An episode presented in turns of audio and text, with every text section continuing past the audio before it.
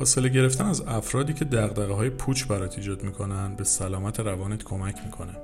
دقدقه پوچ برای هر کس تعریف خاص خودشو داره و یک نسخه و دستورالعمل یکسان وجود نداره که بگیم فلان چیز پوچه و فلان چیز پوچ نیست.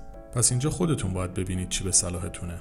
اما بعد از مشخص شدن ارزش های شما در زندگی حالا می‌تونید انتخاب بکنید و تصمیم بگیرید که چه کسی تا چه حدی به زندگیتون نزدیک بشه و چه چیزهایی رو با خودش به زندگی شما بیاره. چون که ما هر فکری که می‌کنیم به هر معاشرتی که داریم همشون یه چیزی رو به جسم و ذهن و زندگی ما وارد می‌کنن. پس مهمه که این ورودی ها سالم باشن تا بتونیم سلامت جسمی و فکری و روحی خودمون رو تامین و تضمین کنیم. پس لطفا مراقب ورودی های زندگیمون باشیم